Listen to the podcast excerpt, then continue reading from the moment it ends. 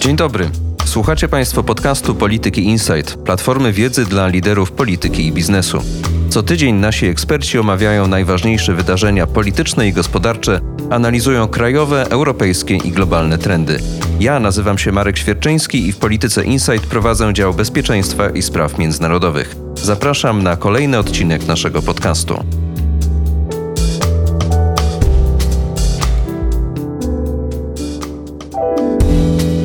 Jest wtorek, dwudziestego siódmego kwietnia. W specjalnym wydaniu obronnego podcastu Polityki Insight wita Marek Świerczyński. Dziś chciałbym Państwa zabrać na wzburzone morza, po których pływa Polska Grupa Zbrojeniowa, gdzie mają się pojawić budowane w Polsce okręty Miecznik oraz na które wyruszy brytyjska marynarka wojenna. Zajmiemy się więc zmianami, które nastąpiły na szczytach polskiej zbrojeniówki, jednym z jej największych wyzwań na najbliższe lata, a także reformą brytyjskich sił zbrojnych w kierunku ich globalnej obecności. Zaczniemy jednak od P G Z i jej nowego prezesa. A moim pierwszym gościem jest Maciej Miłosz, dziennikarz Dziennika Gazety Prawnej, który prawdopodobnie najbliżej śledził w ostatnich latach karierę Sebastiana Chwałka. Ile artykułów napisałeś o nim, Maćku? Kilka na pewno się zebrało. Dzień dobry. A od ubiegłego tygodnia Sebastian Chwałek jest już pełnoprawnym prezesem zarządu Polskiej Grupy Zbrojeniowej i nie możemy tej rozmowy zacząć chyba inaczej jak od przypomnienia, że w niespełna ośmioletnim życiu P G Z to jest siódmy prezes, o ile nie zaliczać do tej listy pełniącego obowiązki przez dwa tygodnie obecnego wiceprezesa Bogdana Borkowskiego. Tak, i to doskonale ilustruje taki brak pomysłu na Polską Grupę Zbrojeniową. Moim zdaniem to, to jest takie kukułcze jajo, czy nie wiem jak to nazwać, ale coś, że każdy polityk, który się tym zaczyna zajmować, ma świetną wizję, mówi o nowej strategii, mówi o tym, że potrzebny jest eksport. Oczywiście poprzez konkurs instaluje tam prezesa, którego chce tam zainstalować. No i potem efekty są takie same, czyli mówiąc wprost żadne, ale to rozumiem, do tego jeszcze dojdziemy, zaczniemy od nowego zarządu. No i nowego prezesa. Jakbyś zechciał przybliżyć sylwetkę Sebastiana Chwałka, no bo jednak dla większości odbiorców, no zwłaszcza tych, którzy nie na co dzień śledzą sprawy obronne i zbrojeniowe, to jest postać nieznana. Prezes Chwałek, bo to już nawet nie minister, a prezes, to bardzo ciekawa kariera. W latach chyba dwa tysiące siódmym do dwa tysiące piętnastego pracował w klubie poselskim Prawa i Sprawiedliwości. Zajmował się legislacją. W roku dwa tysiące piętnastym wraz z ministrem Mariuszem Błaszczakiem przyszedł do Ministerstwa Spraw Wewnętrznych i Administracji i tam był wiceministrem, bo jest to bliski współpracownik ministra Błaszczaka. Później, gdy minister Spraw Wewnętrznych i Administracji Błaszczak stał się ministrem obrony, to wiceminister Spraw Wewnętrznych Chwałek stał się wiceministrem Obrony Narodowej. Czyli ten układ jest trwały mimo zmieniających się resortów. Tak, to są bardzo bliscy współpracownicy, no i tak naprawdę wydaje się, że kariera ministra Chwałka nie mogłaby zaistnieć bez kariery ministra Błaszczaka. To można zrozumieć, no bo to nie jest jakoś nic szczególnego w życiu politycznym, że jakoś się idzie w pewnych drużynach. To, co mnie najbardziej frapuje, to jest to, że potem, gdy minister Chwałek odszedł z resortu obrony, nagle przeszedł bardzo płynnie do zarządu Polskiej Grupy Zbrojeniowej, którą wcześniej się zajmował. Mówimy o wydarzeniach jeszcze z dwa tysiące osiemnastego roku. Dokładnie tak. Znaczy nie jest niczym szczególnym w polskiej polityce, gdy wiceministrowie przechodzą do spółek Skarbu Państwa po to, żeby zarabiać pięć razy więcej i zapewne mają mniejszą odpowiedzialność, ale tu było to o tyle zdumiewające, że przeszło się z resortu, który bezpośrednio nadzorował dany podmiot, do tego podmiotu. To było takie frapujące, ale to nie koniec tej przygody, tej takiej niesamowitej kariery, bo potem po zakończeniu kariery w zarządzie Polskiej Grupy Zbrojeniowej Sebastian Chwałek wrócił do Ministerstwa Obrony Narodowej, gdzie znowu został wiceministrem. I tą ustawą tu można się zastanawiać, czy nie została w tym dziwnym takim wchodzeniu w tej z powrotem złamane czy to ustawa korupcyjna, która mówi, że nie powinno się przed upływem roku od zaprzestania zajmowania stanowiska lub pełnienia funkcji być zatrudnionym lub wykonywać innych zajęć u przedsiębiorcy, jeśli brało się udział w rozstrzyganiu w sprawach indywidualnych dotyczących tego przedsiębiorcy. Czyli mówiąc wprost, jeśli jako wiceminister podejmuje się pewne decyzje dotyczące danej spółki, no to później nie powinno się w niej pracować. Ja nawet o to pytałem Sebastiana Chwałka i on mówił, że on no, nie podejmował żadnych decyzji w sprawach indywidualnych. Tutaj wchodzimy, wydaje się, że w jakieś takie prawnicze niuanse, no ale na pierwszy rzut oka coś tu nie gra. A to ciekawe wyjaśnienie, bo przecież wiemy wszyscy, że decyzje zakupowe do pewnego pułapu podpisuje właśnie sekretarz stanu, no od pewnego pułapu podpisuje minister obrony. Dokładnie tak, nam też wchodzi w grę kwestia offsetu jeszcze przy programie Wisła. Jak dla mnie to to jest takie słabe wyjaśnienie, mówiąc wprost. Trudno sobie wyobrazić, żeby wiceminister chociażby nieformalnie nie wiedział o tym, jakie są składane zamówienia i nie miał na nie wpływu.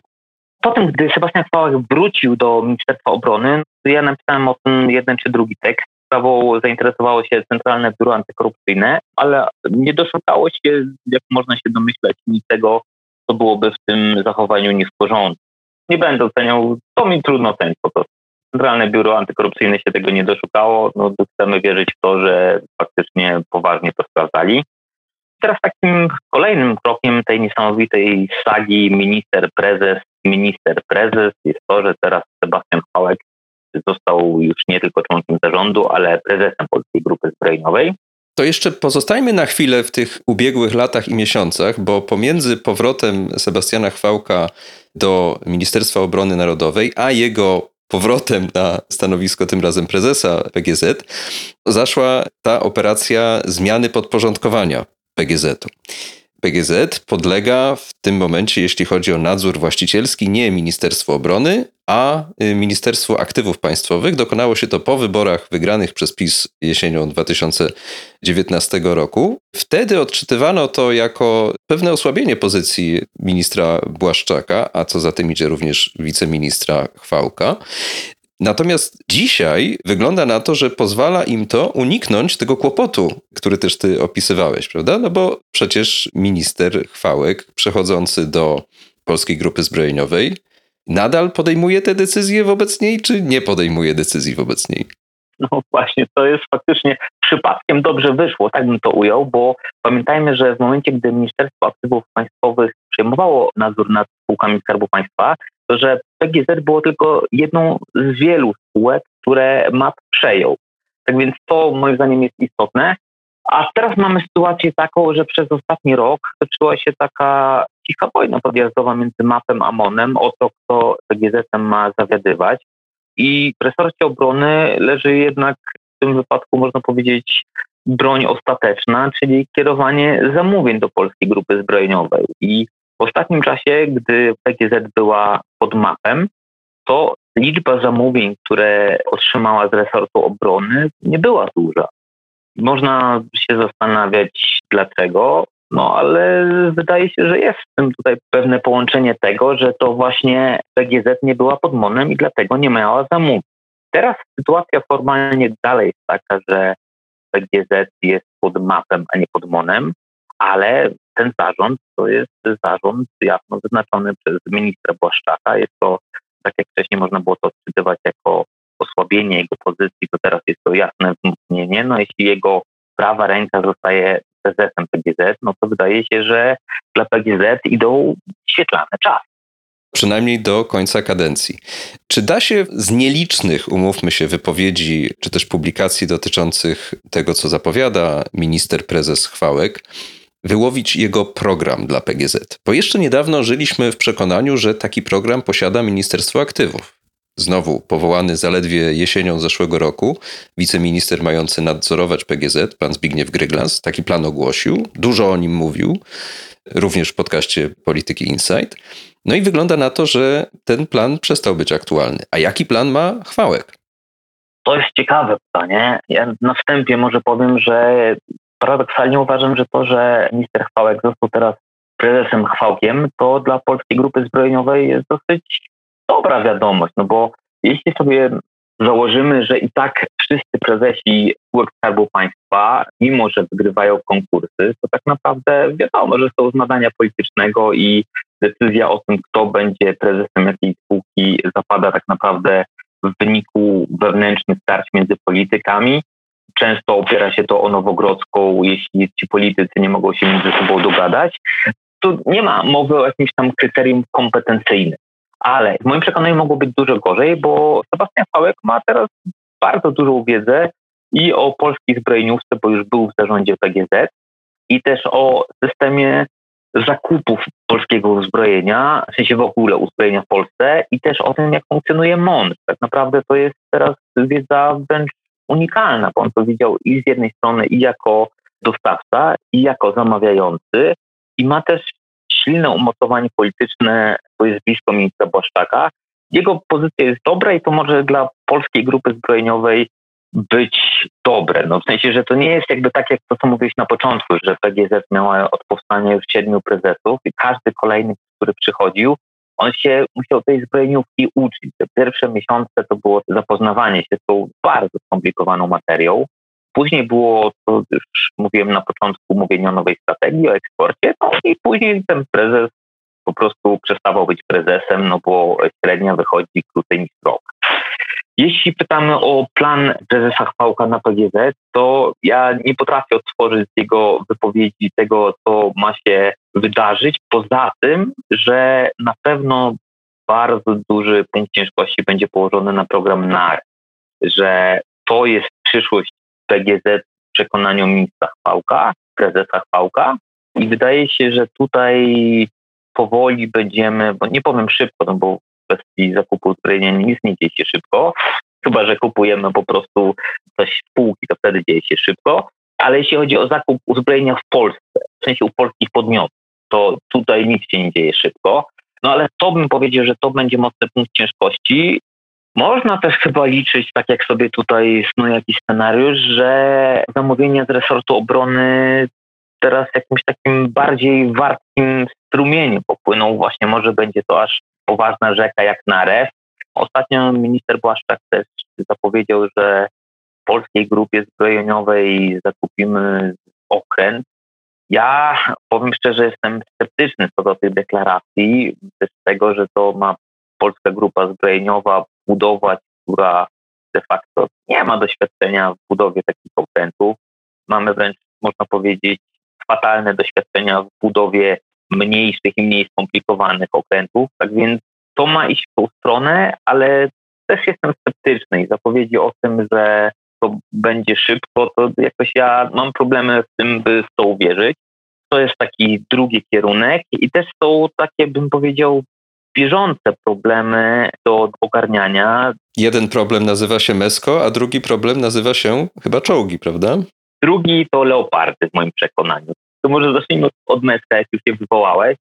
Wydawało się, że wszystko idzie ku lepszemu, bo w roku dwa tysiące dziewiętnastym ogłoszono program modernizacji wart czterysta milionów złotych. Miały powstać nowe linie produkcyjne. To było nowatorskie, to to, że te pieniądze były znaczone. W tym sensie, że ich nie można było wydać na pensje czy na spłatę starych długów, tylko one mogły być przeznaczone tylko i wyłącznie na inwestycje. I to były pieniądze spoza budżetu M O N-u, to jest istotne. Tak, i czterysta milionów złotych to jest kwotą dużą. To było ogłoszone już prawie dwa lata temu i te pieniądze faktycznie się znalazły, one sobie leżą, z tym, że Mesko nie jest w stanie ich wydać. Z tego, co ja ostatnio słyszałem, no to wydano z tych czterystu milionów złotych niecałe sto milionów, a do tego dochodzą problemy z zarządami, które się też tam zmieniają, ze związkami zawodowymi, które z tymi zarządami walczą i które w ogóle są dla Polskiej Grupy Zbrojeniowej bardzo dużym problemem. Są bardzo silne i mają bardzo roszczeniową postawę. I nie widzę tego w barwach różowych w przyszłości Meska, mimo że to jest zakład, który ma naprawdę duży potencjał.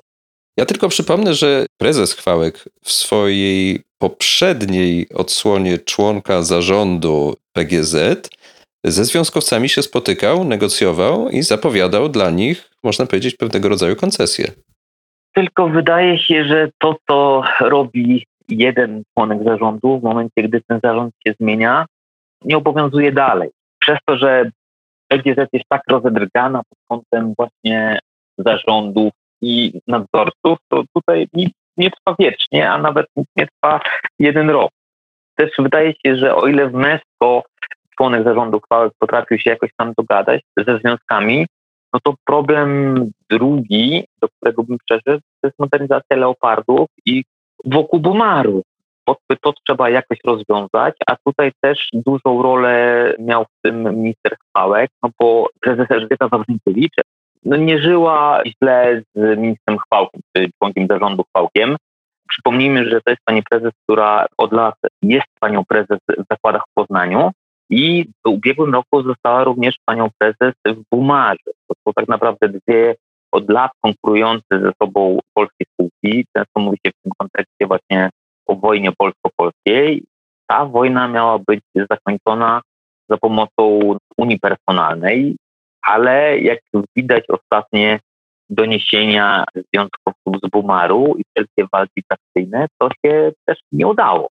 Przypomnijmy, że związkowcy z Bumaru, czyli z tej fabryki w Gliwicach, Bumar Łabędy, zarzucają pani prezes, można chyba wręcz powiedzieć, zawłaszczenie pewnej części dokumentacji czołgów Leopard dwa kropka pe el.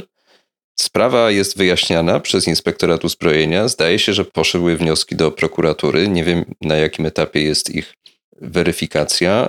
W każdym razie wojna na całego trwa, a może nawet ulega zaostrzeniu.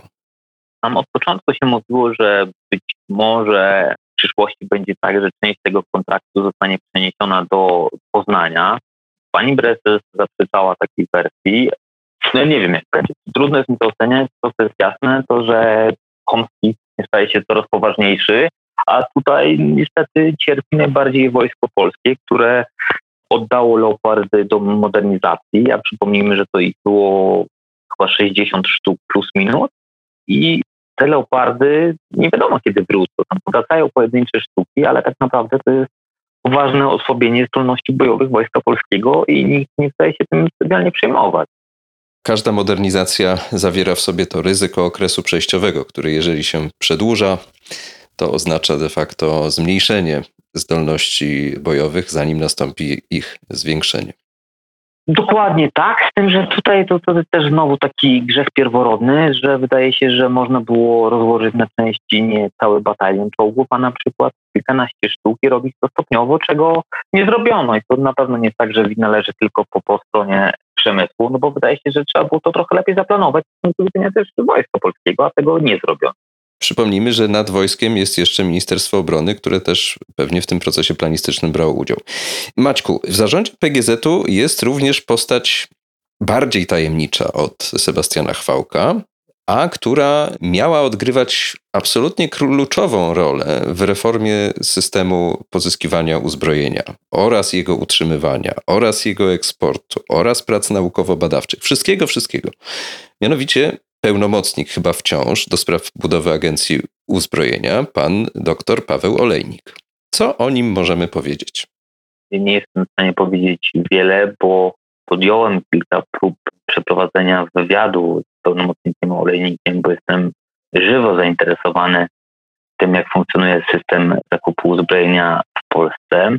I mimo tego, że pan pełnomocnik jest pełnomocnikiem trzy lata, mimo tego, że na pewnym etapie on przygotował projekt ustawy o Agencji Uzbrojenia, który jednak nie trafił nawet do er ce elu, to nie udało mi się porozmawiać z panem pełnomocnikiem. Można w kategoriach takiego paragrafu dwudziestego drugiego przytoczyć pewną taką historyjkę, bo gdy raz poprosiłem o spotkanie, o możliwość przeprowadzenia takiego wywiadu, no to okazało się, że się nie da, no bo pan pełnomocnik czy jest na urlopie, czy zaraz się udaje na urlop i dlatego no, nie ma czasu, bo się nie da. No to ja jako człowiek naiwny, no, po kilku tygodniach, ceniąc to, że trzeba wypoczywać, znowu spytałem się, czy może jest szansa, że przeprowadzimy rozmowę i przybliżymy, jak ma wyglądać Agencja Uzbrojenia. No i wtedy okazało się, że ten pełnomocnik już nie jest na urlopie, ale z kolei ma tyle zadań po powrocie z tego urlopu, no że niestety nie znajdzie czasu na taką rozmowę.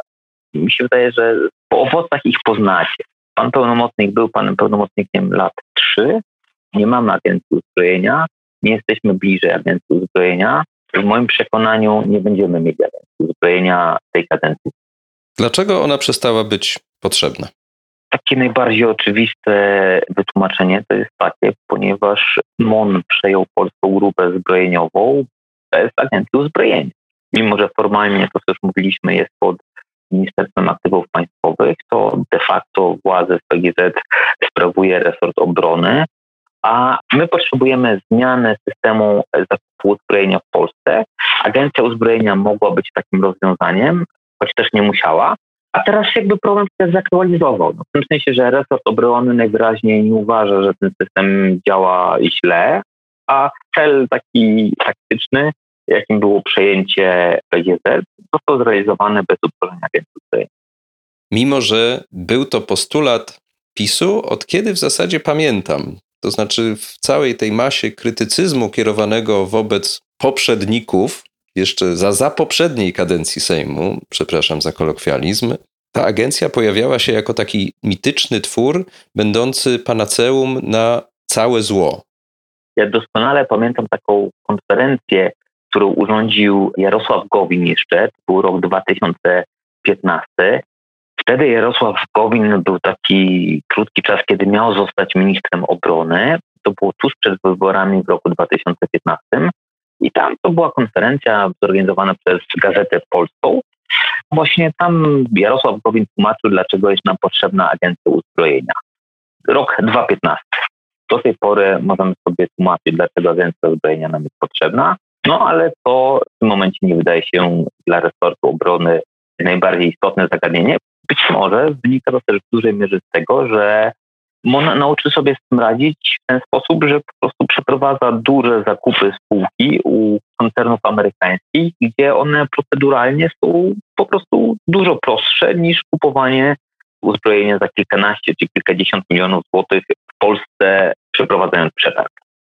Maćku, w zarządzie P G Z-u jest jeszcze trzecia postać. Nie chciałbym, żebyśmy ją pominęli, chociażby z racji tego, że jest to najstarszy członek zarządu, najbardziej doświadczony, pan Bogdan Borkowski, mecenas Bogdan Borkowski. Zresztą wszyscy obecni szefowie P G Z-u to prawnicy, co jest też ciekawe. Nie ma wśród nich żadnego inżyniera, żadnego menedżera. Wszyscy za to są prawnikami. Ale pan Bogdan Borkowski, po pierwsze, nigdy nie był zbyt blisko Mariusza Błaszczaka. To na pewno nie jest ta kategoria współpracowników ministra, co Chwałek i Olejnik. Po drugie, też nie zdradzał zainteresowania akurat tą sferą obronną. Tu mi się wydaje, że on miał swego czasu taki epizod, że kooperował między innymi z panem Baczyńskim, który w polskiej zbrojeniówce jest postacią znaną. Tak mi się coś obiło o uszy. Ale przez obecny obóz rządzący raczej niecenioną, z tego co wiemy. Tak, to nie znaczy, że nawet jak się kogoś nie ceni, to oznacza, że nie robi się z nim interesów. Pan Borkowski był prezesem waryńskim, który wchodzi w skład P G Z, tylko że zajmuje się nie uzbrojeniem, a głównie nieruchomościami. Być może stąd ten awans, tak nazwijmy, do zarządu P G Z, żeby nie było tak, że to człowiek zupełnie z zewnątrz, no bo w tym waryńskim jest i tam jakieś doświadczenie musiał zdobyć, no ale to nie jest na pewno specjalista, który zjadł zęby na sprzedaży czy produkcji uzbrojenia. Czyli można powiedzieć, że w zakresie tym ściśle wojskowym jego rola może być drugo- albo trzecioplanowa, natomiast być może P G Z wzorem innej państwowej spółki obronnej, Polskiego Holdingu Obronnego, no weźmie się za nieruchomości. To nie jest wykluczone. Biorąc pod uwagę, że wiele z tych spółek ma nieruchomości naprawdę dobrze położone, wydaje mi się, że też w Mesko jest taka sytuacja, no to idąc z duchem czasem, że spółki Skarbu Państwa poszerzają działalność, jak choćby Orlen wchodzi na rynek medialny, to może P G Z rozwinie właśnie te skrzydła takim na rynku nieruchomości i to będzie po prostu taki nasz narodowy deweloper. Perspektywy są szerokie, program rozwoju na pewno niedługo powstanie, zgodnie z P G Z-owską tradycją.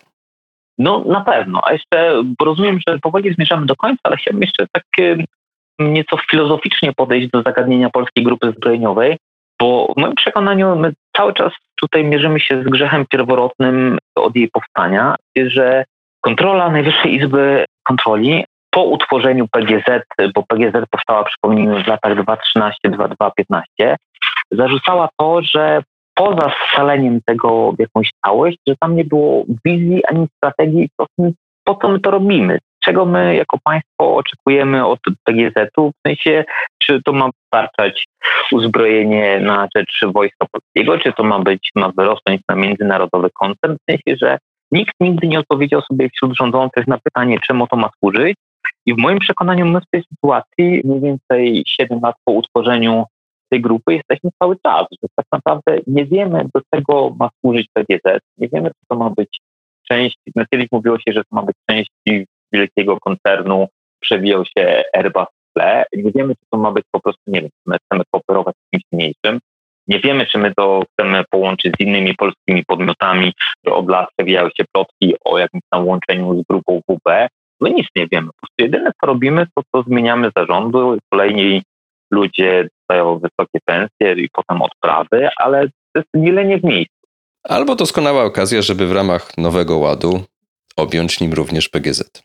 Obserwując od lat Polską Grupę Zbrojeniową, to straciłem nadzieję na to, że tam jest możliwa zmiana na lepsze i mam nadzieję, że się mylę, ale jestem sceptyczny. Maciej Miłosz, dziennikarz Dziennika Gazety Prawnej, był moim pierwszym gościem. Bardzo ci, Maćku, dziękuję. Dziękuję. Tyle o sadzawce P G Z, a teraz wypływamy na szersze wody. Ministerstwo Obrony ogłosiło, że jego priorytetowym programem modernizacyjnym jest w tym roku budowa fregat pod kryptonimem Miecznik. Ma ona dać nowe możliwości naszej zaniedbanej marynarce wojennej, a także przemysłowi stoczniowemu i współpracującej z nim zbrojeniówce, nie tylko zresztą z Polski.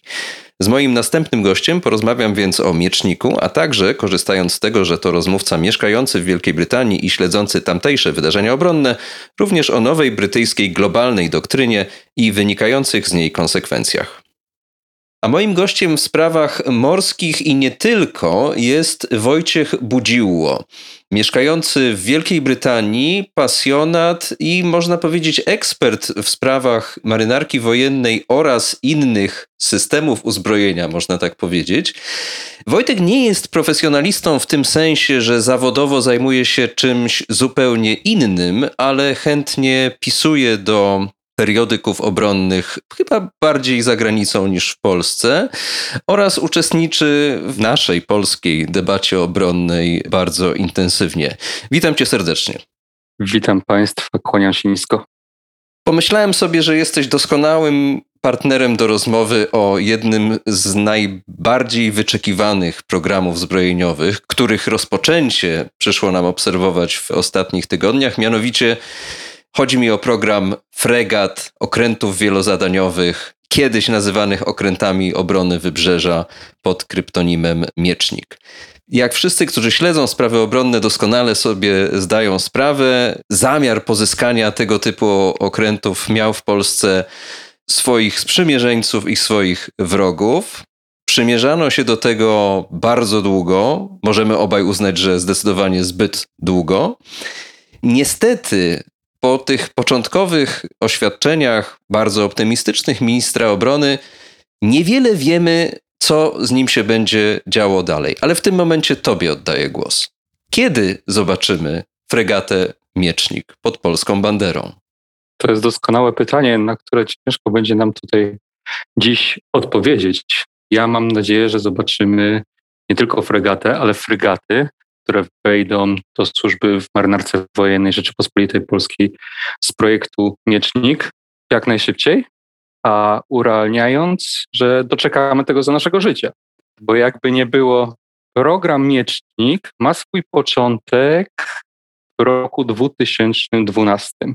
Wtedy dokładnie dwudziestego dziewiątego marca dwa tysiące dwunastego roku ówczesny minister obrony narodowej, pan Tomasz Siemoniak, w gdyńskim klubie marynarki wojennej Riviera przedstawił koncepcję modernizacji technicznej marynarki wojennej R P i tam pojawił się Miecznik jako okręt obrony wybrzeża. Wtedy mówiono o nim, że to będzie okręt nie więcej niż tysiąc tonowy. Minęło dziewięć lat, Miecznik rósł, Miecznik puchł i dziś słyszymy, że ten Miecznik może mieć nawet pięć tysięcy siedemset ton. Jedną z propozycji na powstanie tego Miecznika jest brytyjska propozycja firmy Babcock z okrętem typu Arrowhead sto czterdzieści.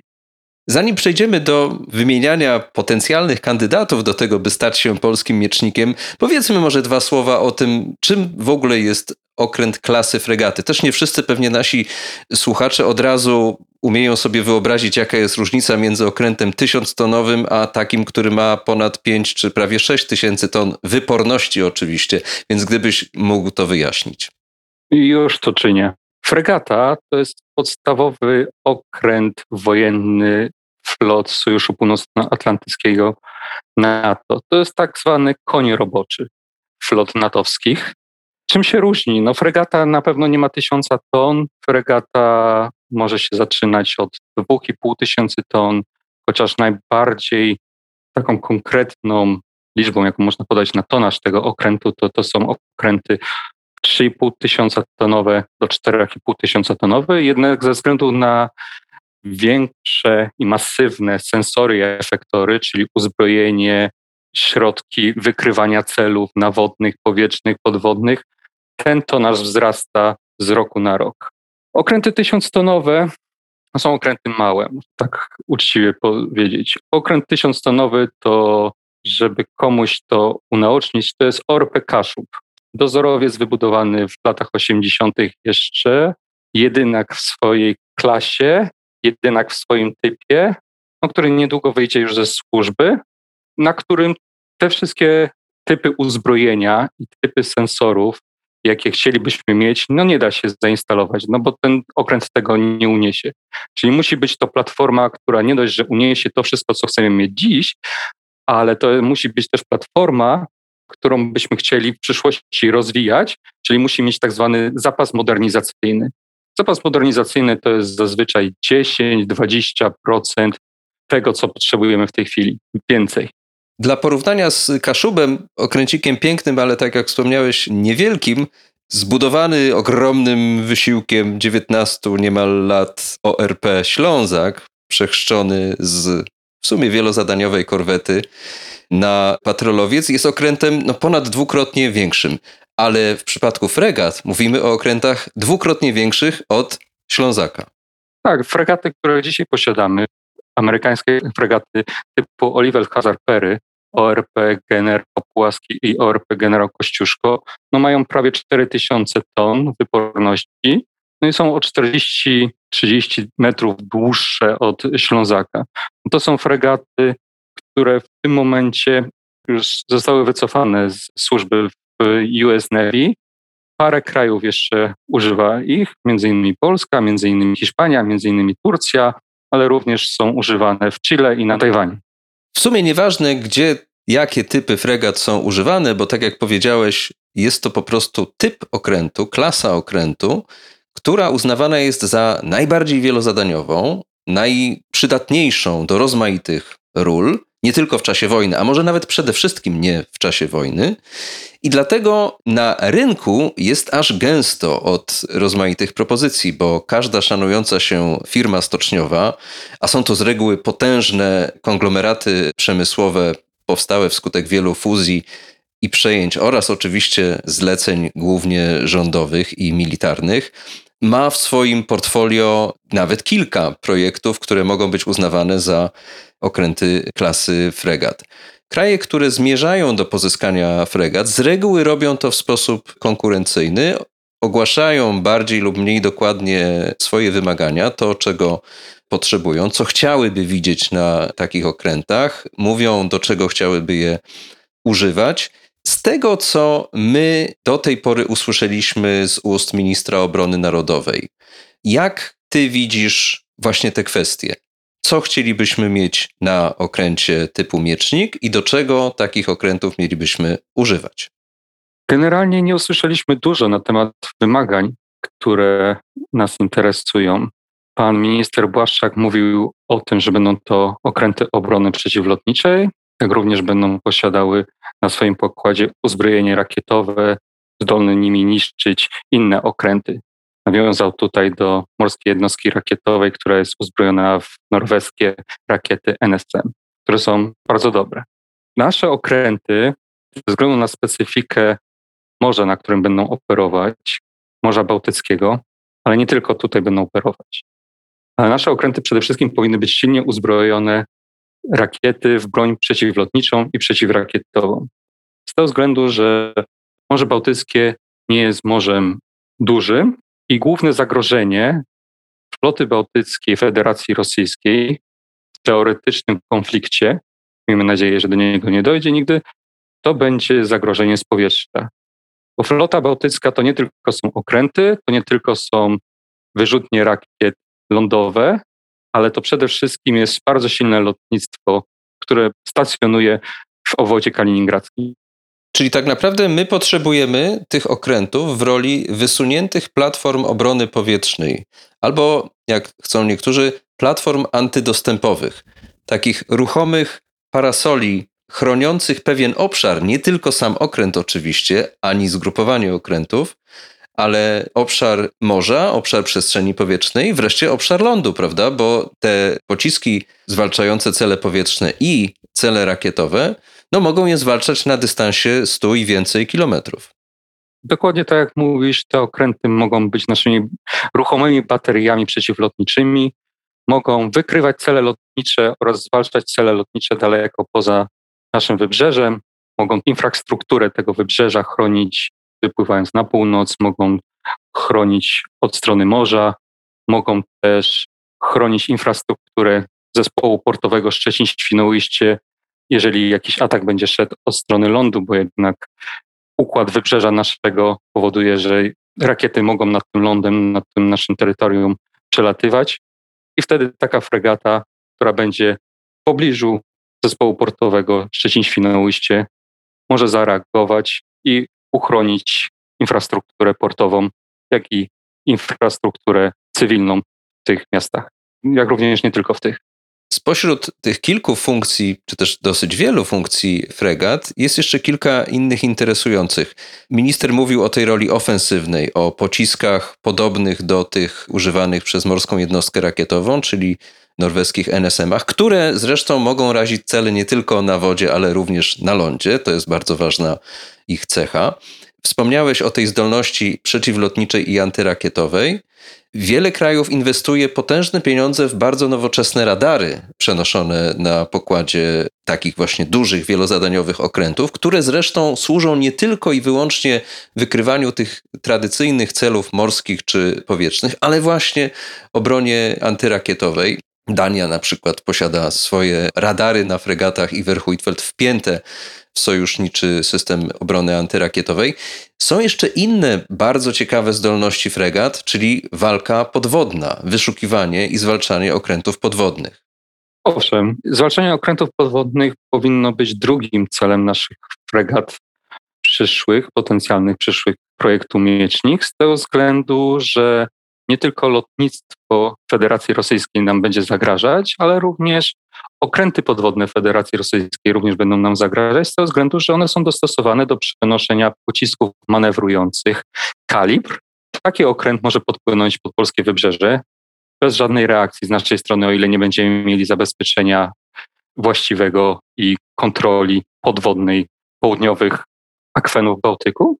Może niepostrzeżenie podpłynąć, może wystrzelić rakiety, które nie tylko mogą zniszczyć infrastrukturę portową na wybrzeżu, nie tylko mogą zniszczyć rafinerię czy gazoport, ale również mogą uderzyć w cele w głąb lądu.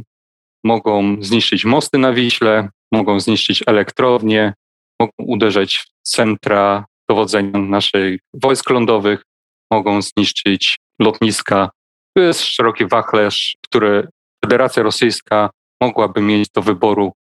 No i teraz, gdybyśmy chcieli mieć taki okręt, w cudzysłowie, wszystko mający, ze zdolnościami ofensywnymi, z olbrzymim parasolem środków zwalczających cele powietrzne oraz rakiety, a jeszcze w dodatku wyposażony w zdolności walki podwodnej, czyli na przykład posiadający dwa hangary dla wyspecjalizowanych śmigłowców przeznaczonych właśnie do tej roli, no to rodzi się pytanie, czy taki okręt istnieje w ogóle na świecie w formie gotowego projektu? No bo z drugiej strony wiadomo, że ministerstwo co prawda stawia ten wymóg, żeby okręty Miecznik powstały w polskich stoczniach, ale z drugiej strony doskonale wie, że w polskich stoczniach nigdy tego typu tej wielkości, tak nowoczesny, tak uzbrojony okręt nie powstał. Nie może być też raczej zaprojektowany przez polskie biura projektowe. Znaczy może być zaprojektowany, tylko co z niego wyjdzie, to inna historia, więc być może lepiej wesprzeć się jakimś sprawdzonym projektem. Innymi słowy, czy istnieje taki okręt na świecie, który mógłby być tak z marszu polskim miecznikiem? Można założyć, że są takie okręty, które mogły być z marszu polskim miecznikiem, tylko czy gestor, czyli marynarka wojenna Rzeczypospolitej Polskiej, by była z takich okrętów zadowolona. Wiadomo, że nasi oficerowie znają specyfikę swojej służby, znają specyfikę Bałtyku, znają specyfikę zagrożenia ze strony naszego teoretycznego przeciwnika, więc ten okręt musiałby spełniać ich wymagania. Czy jest taki okręt, który będzie na sto procent spełniał ich wymagania? Możliwe, że jest, ale nie jestem w stanie wskazać, który to by mógł być. Z tego względu, że nie znam oczekiwań naszych marynarzy co do systemów, które chcieliby mieć na pokładzie tego okrętu. Zatem łatwiej jest zaprojektować, wybudować i umieścić na okręcie te systemy, które są w danym momencie najlepsze dla nas. Nie musi być to projekt nowy, nie musi być to projekt naszych biur konstrukcyjnych. Może być to okręt, który już pływa, tylko trzeba będzie na nim zmienić pewne założenia i umieścić to, na czym nam zależy. Co to jest? Nie wiemy. Innymi słowy, mówimy o adaptacji, bądź też rozwoju, bądź też przygotowaniu wręcz nowej, prototypowej konstrukcji w pewnym stopniu opartej na istniejący design. Może nie tyle co prototypowej konstrukcji, co zmodernizowanej dla naszych potrzeb. Platformę można wykorzystać tą samą, tylko dostosować ją do przenoszenia systemów nas interesujących. Jak długo taki proces może zająć? I ile będzie kosztować? O, o koszta to ja nawet nie będę się próbował tutaj oceniać, z tego względu, że tak jak już mówiłem, nie mamy pojęcia, jakie są wymagania naszych marynarzy, jakie są wymagania Ministerstwa Obrony Narodowej. I nie mamy pojęcia, czy projekt będzie kupowany razem z wszystkimi systemami, czy te systemy będą dokupywane później i dokładane do tego projektu. Ciężko to ocenić, ale w tej chwili taki okręt to jest koszt jakichś dwóch miliardów złotych, myślę. Ile taki okręt może powstawać? No na pewno powstaje taki okręt szybciej w stoczniach, które mają doświadczenie w budowie takich okrętów. Takie stocznie to są stocznie brytyjskie, to są stocznie niemieckie, to są stocznie hiszpańskie, to są stocznie włoskie i stocznie francuskie, jeżeli chodzi o naszą część świata, czyli Europę. Mniejsze państwa, mniejsze floty zazwyczaj zamawiają takie okręty w tych stoczniach albo kupują licencje, czy też wchodzą w układ, że budują te okręty u siebie, ale stocznia z większym doświadczeniem pomaga i przekazuje technologię, którą później w przyszłości stocznia na miejscu może wykorzystać dla innych projektów. Prawdopodobnie właśnie taki układ będziemy obserwować, jeżeli chodzi o program Miecznik. Byłoby to czymś fantastycznym z tego względu, że dałoby to naszym stoczniom nie tylko zastrzyk pracy, ale również zastrzyk technologii, których nie oszukujmy się, nie posiadamy w ogóle. To trzeba uczciwie przyznać, że w Polsce nigdy nie powstał wielozadaniowy okręt bojowy. Mamy znakomite doświadczenia w budowie okrętów desantowych, mamy znakomite doświadczenia w budowie okrętów pomocniczych, mamy znakomite doświadczenia w budowie okrętów wsparcia jak trałowce, niszczyciele min, ale nigdy nie powstał okręt bojowy. Pierwszy miał być Kaszub, którego wcześniej wymieniłem. To miał być dozorowiec zwalczania okrętów podwodnych, ale też nie został w pełni uzbrojony, bo nie miał przewidywanego dla niego uzbrojenia przeciwlotniczego. Następny nasz nieszczęsny Ślązak, który miał być korwetą, wyszedł z niego patrolowiec. Patrolowiec nie jest okrętem bojowym. I to jedną z siedmiu korwet, prawda? Bo pierwszy plan pod kryptonimem Gawron przewidywał budowę serii siedmiu niewielkich, ale bardzo mocno uzbrojonych jednostek. Takie były założenia marynarki wojennej, które w chwili podpisania kontraktu na budowę pierwszej jednostki nie do końca Ministerstwo Obrony Narodowej się z tym zgadzało, Ministerstwo Obrony Narodowej chciało wybudować jeden okręt na pewno i drugi okręt, jeżeli pierwszy będzie spełniał wymagania. Czyli chciało wejść w układ jeden plus jeden, a później się zobaczy, o ile będą pieniądze, to możemy dobudować kolejne dwa, trzy czy pięć, żeby było tych okrętów siedem. I dlatego pewien niepokój wzbudziła deklaracja ministra, czy też jego zapowiedź, że Miecznik ma być budowany na zasadzie jeden plus dwa, a nie od razu w serii trzy, co pesymiści, a jak tu nie być pesymistą, jeżeli chodzi o modernizację marynarki wojennej, interpretują niestety jako opcję rezygnacji z pozostałych dwóch. To jest niezrozumiała praktyka i bardzo charakterystyczna dla Ministerstwa Obrony Narodowej, dla Polski, z tego względu, że w ten sam sposób powstawały niszczyciele min typu Kormoran. Najpierw powstał pierwszy okręt Kormoran, jako praca badawczo-rozwojowa. W momencie, jak marynarka przetestowała okręt, zgodziła się, że spełnia on wymagania. Zamówiono kolejne dwa, Albatrosa i Mewę, które w tej chwili powstają w Gdańsku. I jest to w pewnym stopniu zrozumiałe, jeżeli chodzi o budowę całkowicie nowego projektu, naszego projektu, biorąc pod uwagę, że ten projekt jest nowatorski i bardzo specyficzny, bo wcześniej nie budowaliśmy okrętów ze stali amagnetycznej. Nasze ostatnie trałowce, które wybudowaliśmy, tak zwane plastusie, nie bez powodu mają tą nazwę, gdyż one są zrobione z laminatu, więc trzeba było zebrać doświadczenie, trzeba było też się przyjrzeć technologii. W momencie, kiedy pojawiają się na horyzoncie założenia, że okręty projektu Miecznik mielibyśmy budować w kooperacji z doświadczoną stocznią, system budowy jeden plus dwa jest zupełnie niezrozumiały, gdyż jeżeli ta stocznia proponuje nam coś do zrobienia, ma w tym czymś doświadczenie, to czemu mielibyśmy ją sprawdzać? Rzadko powstają okręty w tym systemie. W sumie nie przypominam sobie, żeby jakikolwiek powstał. Można by powiedzieć, że może w Chinach podobne projekty są kontynuowane, ale w Europie ma się zaufanie do stoczniowców, ma się zaufanie do marynarzy. Robi się serię od razu, bo nie dość, że to jest lepsze, to jest też tańsze.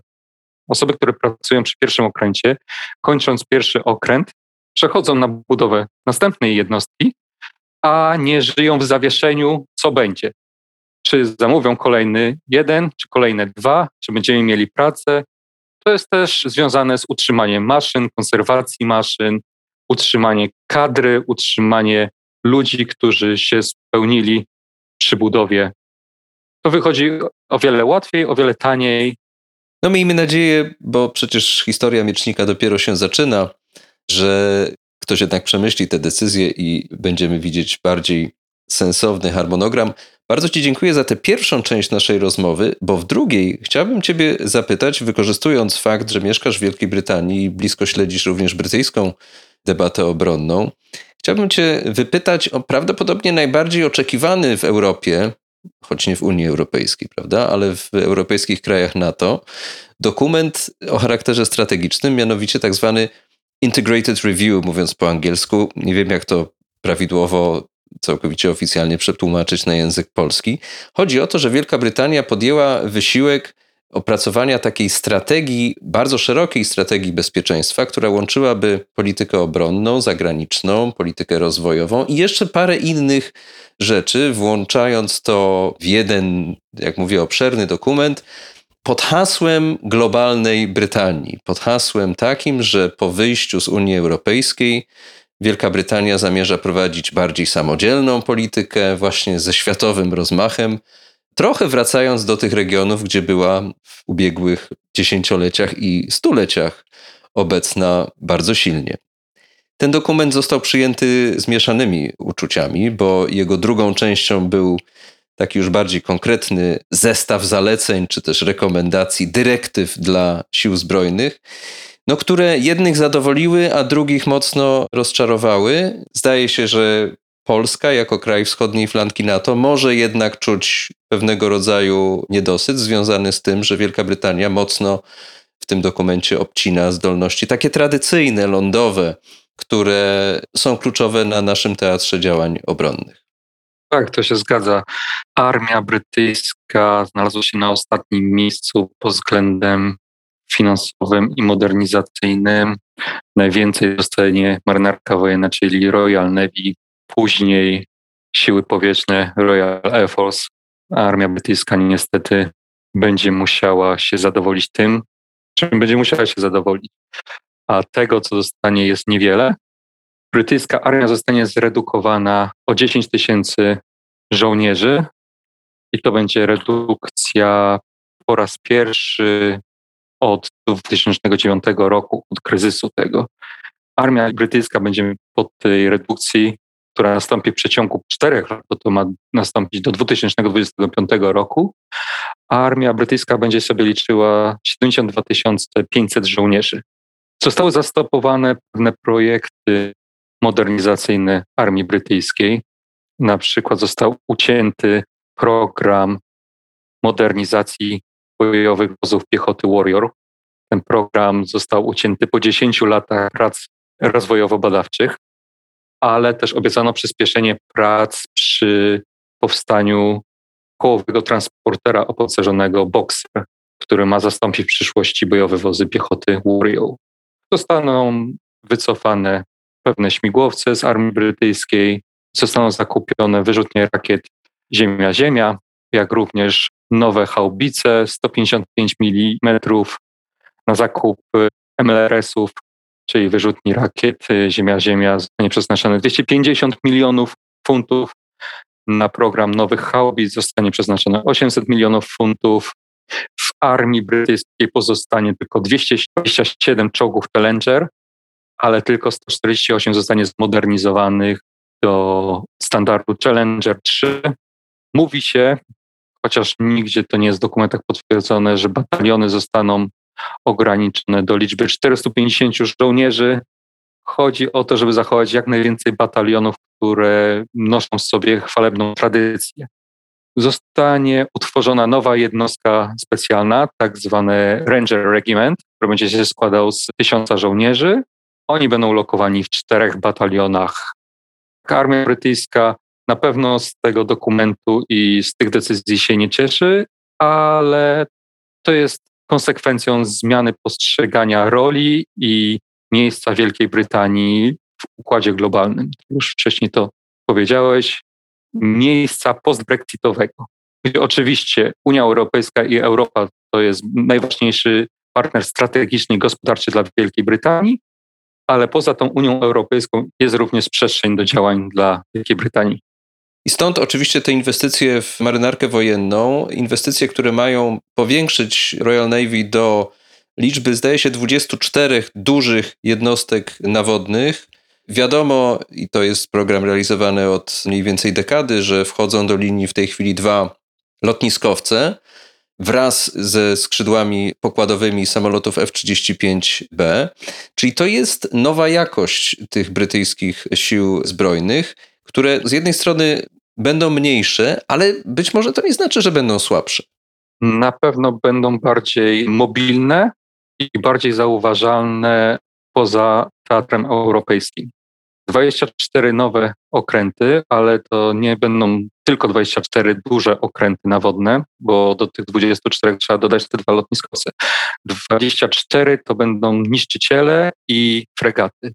Nowe fregaty powstające typu dwadzieścia sześć, typu trzydzieści jeden i w przyszłości typu trzydzieści dwa, które dołączą do niszczycieli typu czterdzieści pięć. Typ czterdzieści pięć zostanie wycofany ze służby, mają powstać niszczyciele typu osiemdziesiąt trzy. Do dwa tysiące trzydziestego ma być dwadzieścia okrętów klas fregata i niszczyciel w służbie Royal Navy. Docelowo ma być tych okrętów dwadzieścia cztery, które będą chronić lotniskowce brytyjskie i myślę, że będą też działać w zespołach wielozadaniowych NATO oraz prowadzić politykę rządu brytyjskiego na morzach i oceanach świata. Przy czym najważniejsze, jeżeli chodzi o Royal Navy, to nie jest budowanie sił nawodnych. Najważniejsze to jest utrzymanie sił odstraszania poprzez odnowienie floty okrętów podwodnych przenoszących pociski nuklearne Trident. Jest w tej chwili budowane, ma docelowo być wybudowane cztery okręty typu Dreadnought. W tej chwili są budowane dwie jednostki, do dwa tysiące trzydziestego piątego mają powstać kolejne dwie, które będą przez najbliższe trzydzieści pięć czterdzieści lat służyły jako pływający arsenał nuklearny dla brytyjskiego rządu. I będzie to arsenał potencjalnie większy niż obecny, bo Brytyjczycy zwiększyli też ten limit, górny limit posiadanych aktywnych głowic nuklearnych, czyli liczą się z tym, że jako mocarstwo trochę większe niż europejskie, deklarując tę swoją globalność, będą musiały również zainwestować w większy potencjał odstraszania. Tak, zgadza się. Potencjał odstraszania nie tylko będzie na tych okrętach podwodnych, ten potencjał odstraszania również będzie na lotniskowcach, z tego względu, że zwiększono liczbę samolotów F trzydzieści pięć B, które zostaną zakupione H M S Queen Elizabeth i H M S Prince of Wales. Pierwotnie miała być tylko jedna eskadra, która miała być przesuwana z jednego okrętu na drugi, gdyby jeden był w remoncie czy poza służbą. W tym momencie będą to dwie eskadry, które będą docelowo stacjonowały na lotniskowcach. To jest siła, która robi wrażenie, gdyż trzeba będzie jeszcze długo czekać, aby ktokolwiek w Europie dorównał lotnictwu morskiemu, takiemu, jaka będzie miała w najbliższym czasie Wielka Brytania. Przypomnijmy, że Francja ma jeden lotniskowiec, oczywiście nie stacjonują, nie będą stacjonowały na nim samoloty F trzydzieści pięć. Będą one stacjonowały na włoskim lotniskowcu jedynaku Conte di Cavour, czyli nie ma co porównywać tej, tej siły, bo to są o wiele mniejsze jednostki od brytyjskich, więc lotnictwo morskie Royal Navy to będzie drugie ramię odstraszania, oczywiście nie przeciwko mocarstwom atomowym takim jak Chiny czy Rosja, bo Chiny w tym opublikowanym dokumencie są wymieniane jako zagrożenie numer jeden, ale przeciwko ekstremistycznym grupom terrorystycznym czy też innym krajom niestabilnym, z których może wychodzić zagrożenie dla Wielkiej Brytanii, jej gospodarki i jej obywateli. Mówisz, że Chiny nie są na celowniku bezpośrednio, ale jednak pierwszy rejs, dziewiczy rejs H M S Queen Elizabeth, który zacznie się w maju, powiedzie ten okręt, a w zasadzie całą grupę lotniskowcową i też chciałbym, żebyś o niej opowiedział, bo to jest ciekawe, że wezmą w niej udział samoloty amerykańskie, okręt z Królestwa Niderlandów, powiedzie na Morze Południowochińskie, na oceany otaczające Azję, czyli w ten region, gdzie dziś toczy się najbardziej zaciekle globalna rywalizacja mocarstw. Tak, no Chiny jednak prześcignęły według rządu brytyjskiego Rosji, jeżeli chodzi o dzisiejsze zagrożenie. Rosja już nie jest jako państwo postrzegane, bardziej jest postrzegana władza w Rosji jako zagrożenie. Oprócz tego z państwami, które stanowią zagrożenie, jest wymieniona Korea Północna, Iran, wspomniane przeze mnie ekstremistyczne grupy terrorystyczne na Bliskim Wschodzie, w Afryce oraz wewnątrz tutaj w Brytanii. Ten zespół ma pokazać skierowanie uwagi na Indo-Pacyfik Wielkiej Brytanii przy jednoznacznym zachowaniu orientacji euroatlantyckiej. To jest ciekawe, bo w tym dokumencie zastosowano słowo tilt, czyli nachylenie się ku, a nie pivot, odwrócenie się w kierunku. Więc ten zespół ma pokazać, że Wielka Brytania wraca na Pacyfik, wraca na Ocean Indyjski. Oczywiście tam są dawne dominia brytyjskie, kraje Commonwealthu, jak Pakistan, czy Indie, czy Singapur, czy Hongkong. No w tej chwili Hongkong jest miastem, prowincją chińską, więc ciężko domniemywać, w jaki sposób Wielkiej Brytanii zależy, żeby akurat w tym miejscu została zauważona jej obecność, ale na pewno nie ujdzie to uwadze w Pekinie i na pewno nie ujdzie to uwadze w Australii, która jest również dawnym dominium brytyjskim i bardzo silnym sojusznikiem Wielkiej Brytanii, jak również wspólnoty europejskiej w tamtym regionie. Czyli Wielka Brytania, jak mówiłeś, przechyla się ku Azji. Czy to znaczy, że odpływa od Europy? Wielka Brytania nie odpływa od Europy.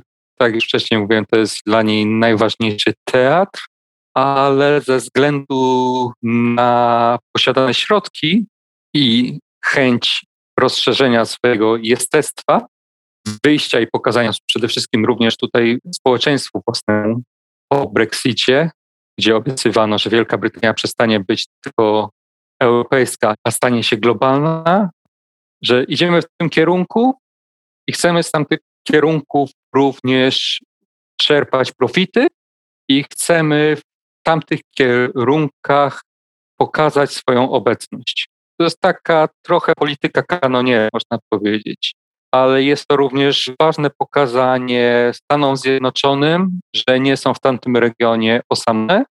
I to jest nie tylko pokazanie przez Londyn, ale przez europejskich sojuszników w NATO również. Stąd obecność holenderskiej fregaty, stąd obecność w tym zespole, który kieruje się na Morze Południowochińskie amerykańskiego niszczyciela.